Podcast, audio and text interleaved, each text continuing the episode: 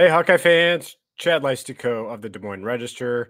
Uh, my buddy Tyler Tachman is on the road to Bloomington, Indiana for the basketball game on Tuesday. So uh, happy to be joined by our other Hawk Central uh, Iowa football beat teammate, Dargan Southard. Dargan, thanks for jumping on so we can discuss uh, the hiring of Tim Lester as Iowa's offensive coordinator. It is January 28th, Dargan. Uh, Brian Ferentz was let go on October 30th.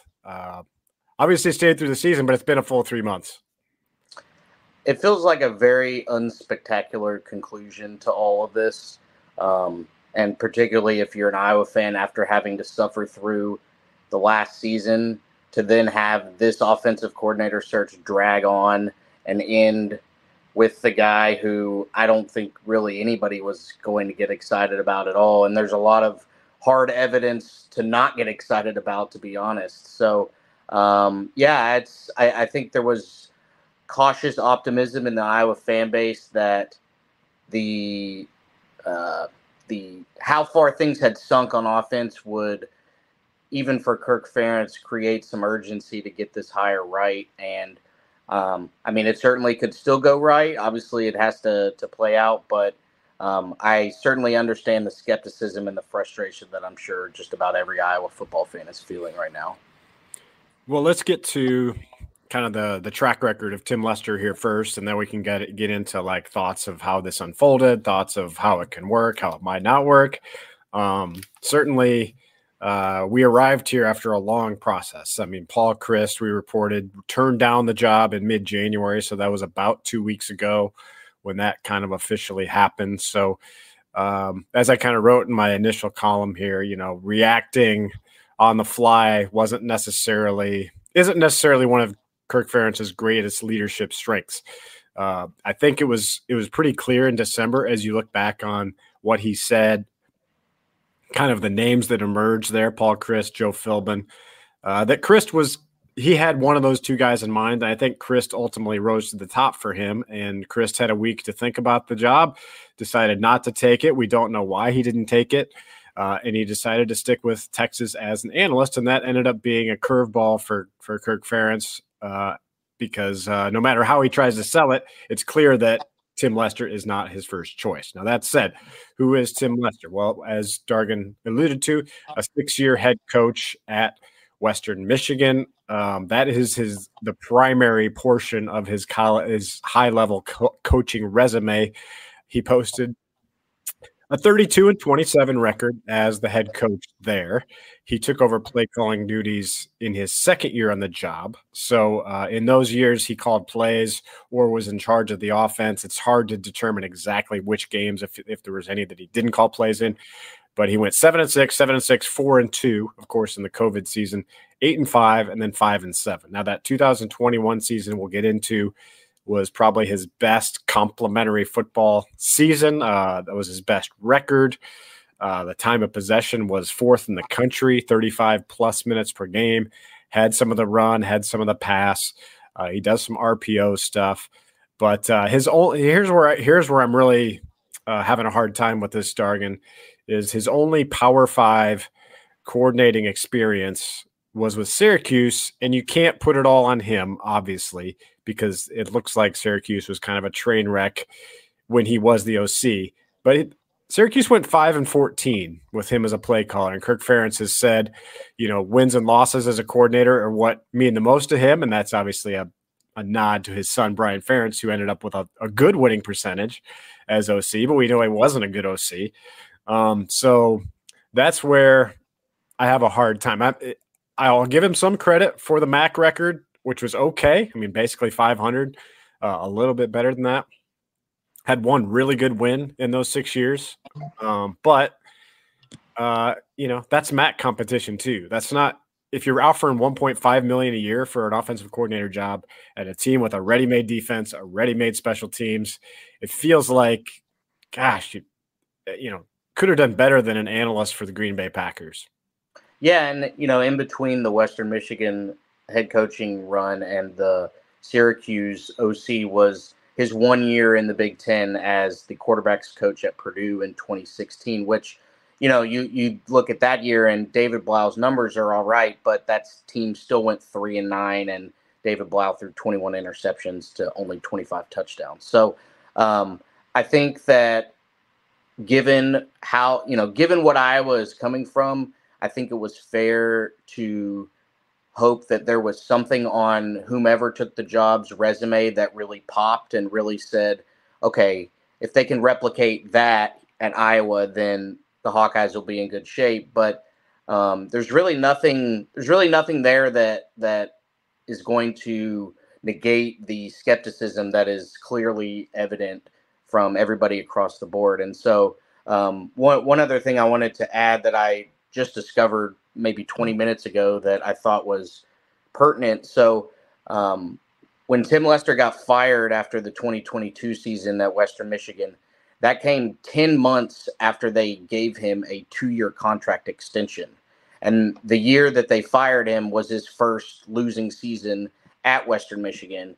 And the part that I found uh, a bit jarring was after they fired him, the Western Michigan AD, who had given him the contract extension 10 months prior, uh, one of his quotes said, I didn't have a ton of confidence in the plan moving forward. So, I mean, maybe this guy just isn't cut out to be a head coach and, um, you know, is, is better suited for, for a coordinator role. But I don't know that there, there's nothing on the resume that really gives a boost of confidence that this is going to work out to the level that Iowa needs it to.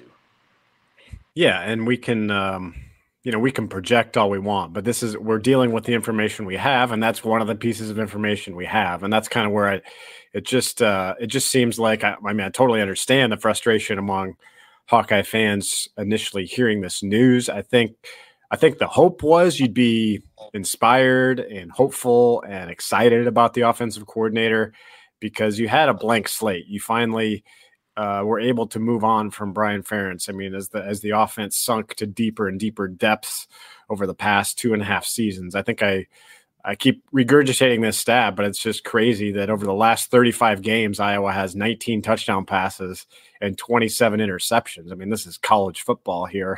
you that's should have very absurd. Yeah, and so that's how low we've sunk. And Iowa's and on on top of that, Iowa's yardage uh, per game in the run game was 2.92 in 2022 and 3.34 in 2023 yards per carry. So, um, you know, the bar was low. It didn't have to be like uh, a, even a super great hire, but I feel like you just wanted some kind of inspiring hire, somebody with a track record. Uh, it came down to Dargan, uh, Tim Lester, and Kevin Johns. Obviously, let's put Chryst in a separate category. He was the we'll put him one. Let's say, you know, Johns and, and Lester ultimately vying for two. But also at this point, Dargan, a lot of guys were off the table. And that's kind of where I, I feel like Kirk Ferentz really uh, hurt himself here. I know he wanted to be patient in the process, but he let December go without really making much movement in the OC search. And I mm-hmm. I understand Texas was in the college football playoff. He wanted to be respectful, I'm sure, of of Paul Chryst's, you know, uh, efforts to help them beat Washington. But at the same time, the lack of urgency, all of a sudden, more and more candidates were off the table. Who knows which ones were viable? If there were viable candidates, but you have to think there were. Uh, mm-hmm. A lot of mm-hmm. people were hiring offensive coordinators. So uh, I feel like just my read is I feel like he dragged his feet too much and procrastinated too much, thinking it would work out. And I don't know. We don't know that if it did, we don't know that it did work out. And I think a lot of the frustration, you know, for several reasons, but um, I think one of the big ones is there was a lot of smoke and a lot of momentum for Kevin Johns late last week and through the weekend. And that seemed like a guy who, like you said, even this late in the game, would be, you know, a decent name to to bring in, you know, and, and obviously it wasn't going to be a case like Paul Chryst because Kevin Johns is unemployed right now. So, um, it, it, and again, there was some some items on his resume that you could point to and say, okay, there was there was a lot of success there, and and there was you know some things that whether it was the Duke stop or, or elsewhere that you know offered some optimism, and I think you know while most a lot of Iowa fans probably would have picked Chryst as the number one choice of their of the names that have been mentioned. I think everybody would have been okay with Kevin Johns coming in at this point. And so for it not to be a situation where Kevin Johns turned them down and instead Kirk Ferentz seemingly picked the other guy who was in the running. I think that's where a lot of the frustration lies because if he had if if they were announcing Kevin Johns as the OC today would be a completely different reaction and Kirk Ferentz had the ability to do that, you know, right at his fingertips. And so while you know there was a lot of questioning whether Kirk Ferentz is is equipped to guide offenses in this new age of college football. Um, you know, the the the selection here uh, doesn't offer a whole lot more confidence on top of it, just because of of what seemingly it came down to the final two, and uh, he went with the guy that most people wouldn't.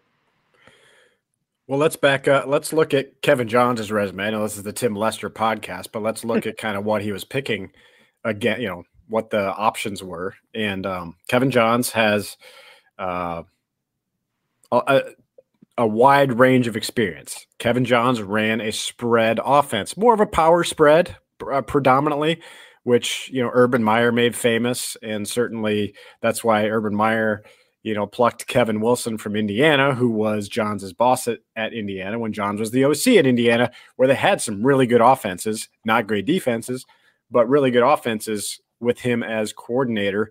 Uh, he also learned from uh, Cliff Kingsbury one year under the air raid at Texas Tech. They had monster numbers that year. No surprise that that wouldn't have translated to Iowa probably, but again, he was exposed to those concepts.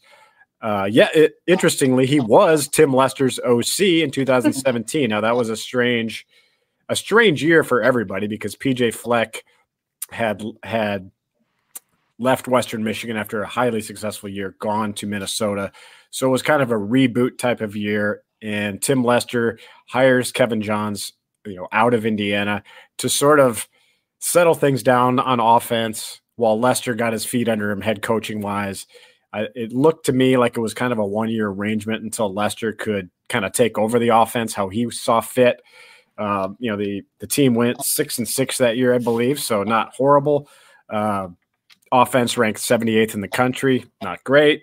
Uh, but again, that's with you know PJ Fleck took a bunch of players with him to Minnesota. It was it was clearly a reboot year, so you kind of throw that year out the window. And I kind of did in my article you know my column about Lester, I sort of threw that 2017 year out of the window because he wasn't coordinating that offense, and it's probably not fair to pin much of that on Johns either. Uh, but uh, here are the numbers. Well, here here are the numbers for Lester, and then I'll kind of compare them with Johns. Okay, so it Lester Lester's offense. Um, 436 yards a game in 2018, 35th in the country. 2019, 445 yards per game, 25th in the country. 2020, 479 a game, 16th in the country. 2021, 467, 8, 12th in the country. So those are good numbers. Again, I'm not disputing those numbers. I do wonder the types of defenses he was going against. And I, I outlined that in my column too. Most of the MAC defenses in his best year were ranked between 90 and 120 something. So uh, you got to take those numbers with a grain of salt. Whereas Kevin Johns going against the ACC competition, you know, the Clemsons of the world, Florida States, Miami of Florida, different type of defenses. Also with kind of underdog type of talent. You're not getting the top talent at Duke, so he's doing right. a lot with a little. But the thing is that that year in 2022, you mentioned at Western Michigan, Tim Lester's offense plummeted 301.9 per game, 125th in the country in offense. Looks like it was a rebuilding year, and they didn't give him a chance to come back but still, you know, a good leader, a good program has a plan in place. And uh, the 2021 year was his best year 35 minutes time of possession, uh, 16th in the country in total offense, uh, 250, I'm sorry, in rushing offense, and 47th in passing offense. So decent balance there. Um, but Kevin Johns at Duke, you know, he goes 17 and 9 as a play caller at Duke. Um, that's pretty good. You know. I, and Riley Leonard was injured for the back half of this past season, so that the record was actually 13 and four before Riley Leonard got hurt, which is, I mean, to me, that's a big distinction of where the Duke offense was and and where it was at the end of the year. So, oh, you got some static there, Dargan. You may want to mute. Um. So anyway, uh, sorry about the the static. Can you hear me? Yeah, but there's some static, just so you know. Um, I'll keep. Why don't you mute and I'll keep talking if you won't. Um, it's a little better now. Give it a try. Anyway, just saying. I th- it seems like to me Kirk Ferentz went a little more comfortable in Lester, and by comfortable I mean not a spread offense. Somebody that he runs RPOs. Lester runs RPOs, but um, you know, it, seems like he runs a little bit more of a pro style slash multiple scheme. Oh, we've lost Dargan. Great, I'll keep talking.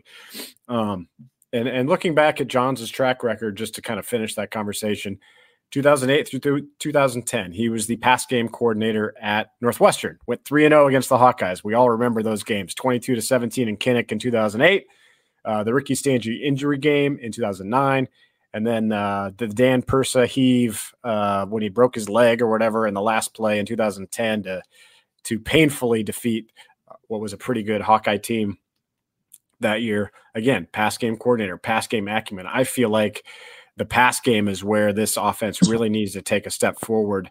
And uh, Johns had some chops in that department. So anyway, Dargan, you're back. Um, I'm not sure if you heard any of that last part, but as far as the Johns Lester comparison goes, I think there's, you know, there's going to be conversation as this goes forward. What what would have a Johns era been like, and what will a Lester era be like?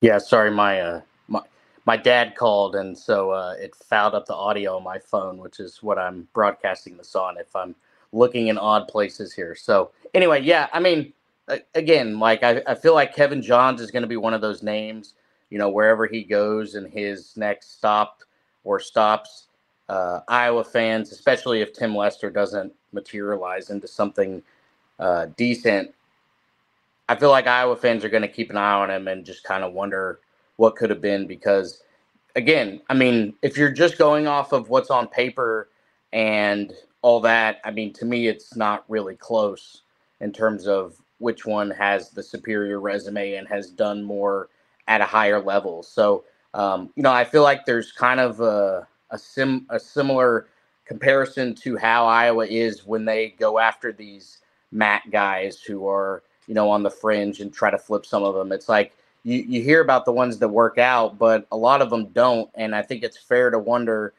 those numbers put up against MAC competition. How is it going to translate into the Big Ten, especially as the Big Ten, as we know, is about to get a whole lot tougher. So, um, yeah, I mean, it's it's it'll be interesting to see which direction this goes because it'll be interesting to hear from from Kirk whenever we do next that you know kind of what what led him to make the decision that he made because I think a lot of people have a lot of questions on you know how it unfolded.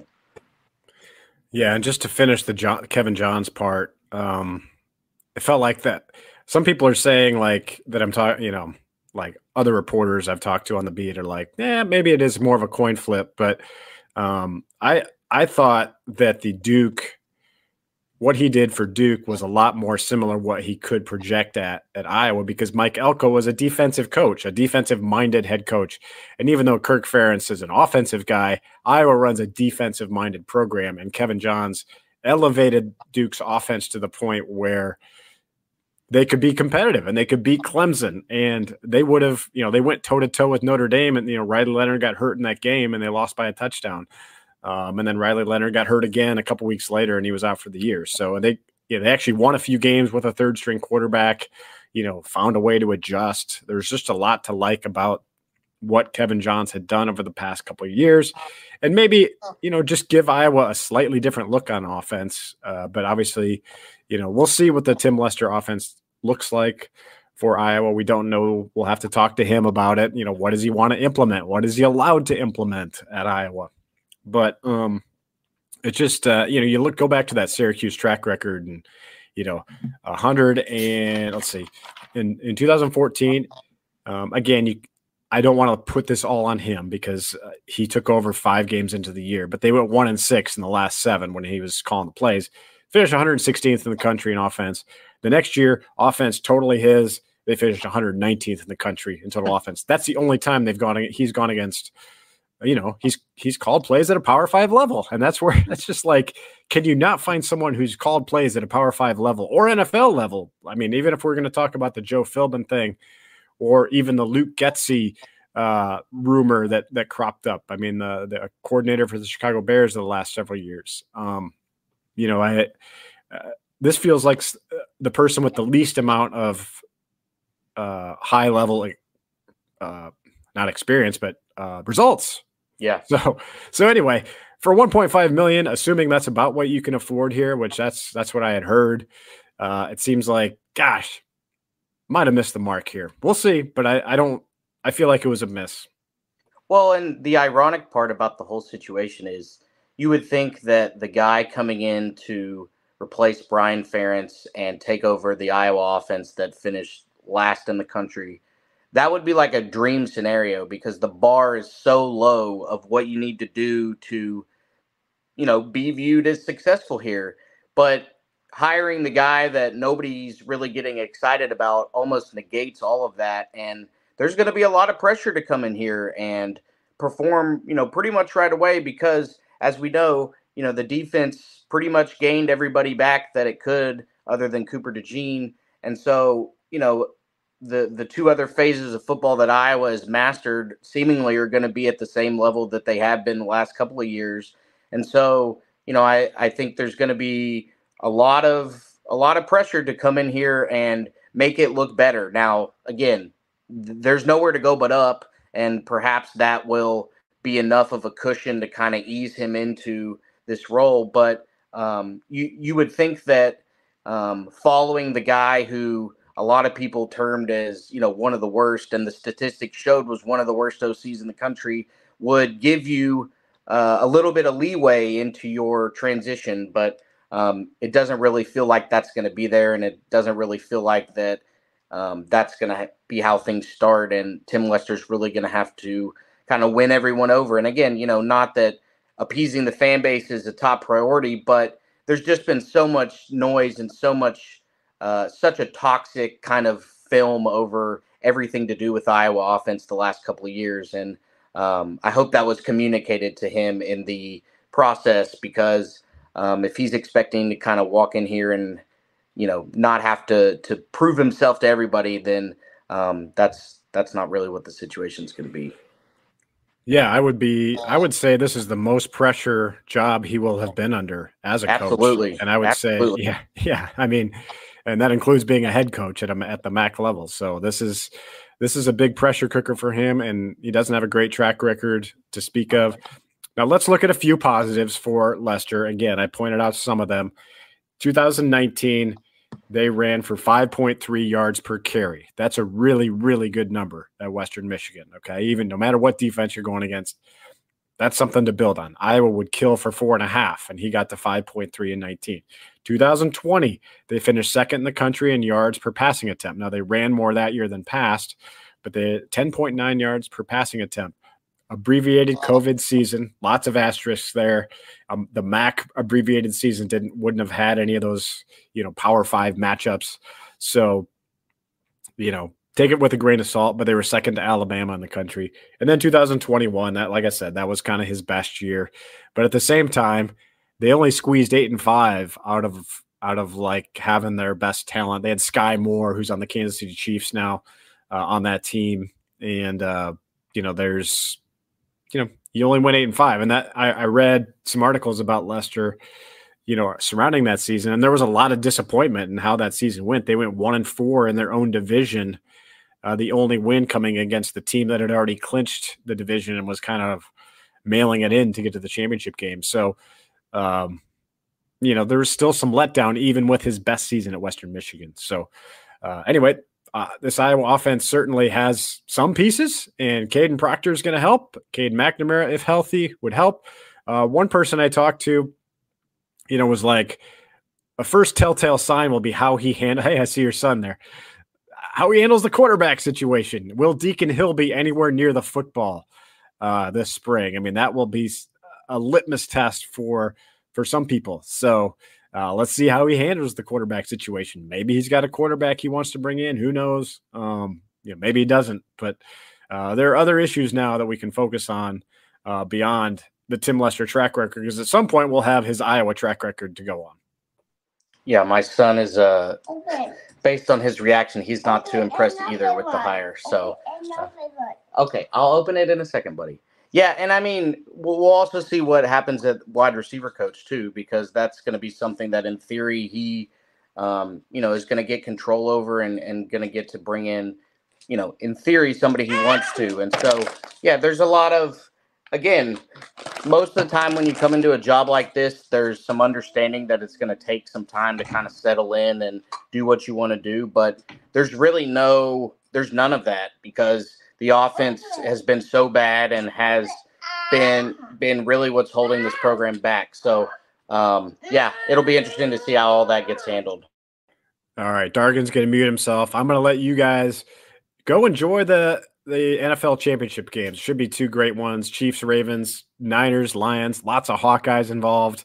Uh, we'll have more time to talk football uh, in the coming days and coming weeks. I will be out tomorrow. I am uh, I have a funeral tomorrow, and we'll be out, probably out on Tuesday as well. But we'll see. We'll see when they introduce Tim Lester as OC. Uh, certainly, we'll have more coverage as this evolves. We'll hear from Kirk Ferentz at some point, probably midweek would be my guess. Uh, surrounding this hire, they haven't even announced it yet at Iowa, but we we can report, we can confirm it is Tim Lester, the new offensive coordinator at the University of Iowa. For Dargan Southard, this is Chad Leistikow saying so long. Thank you for joining us at HawkCentral.com. We'll talk to you next time.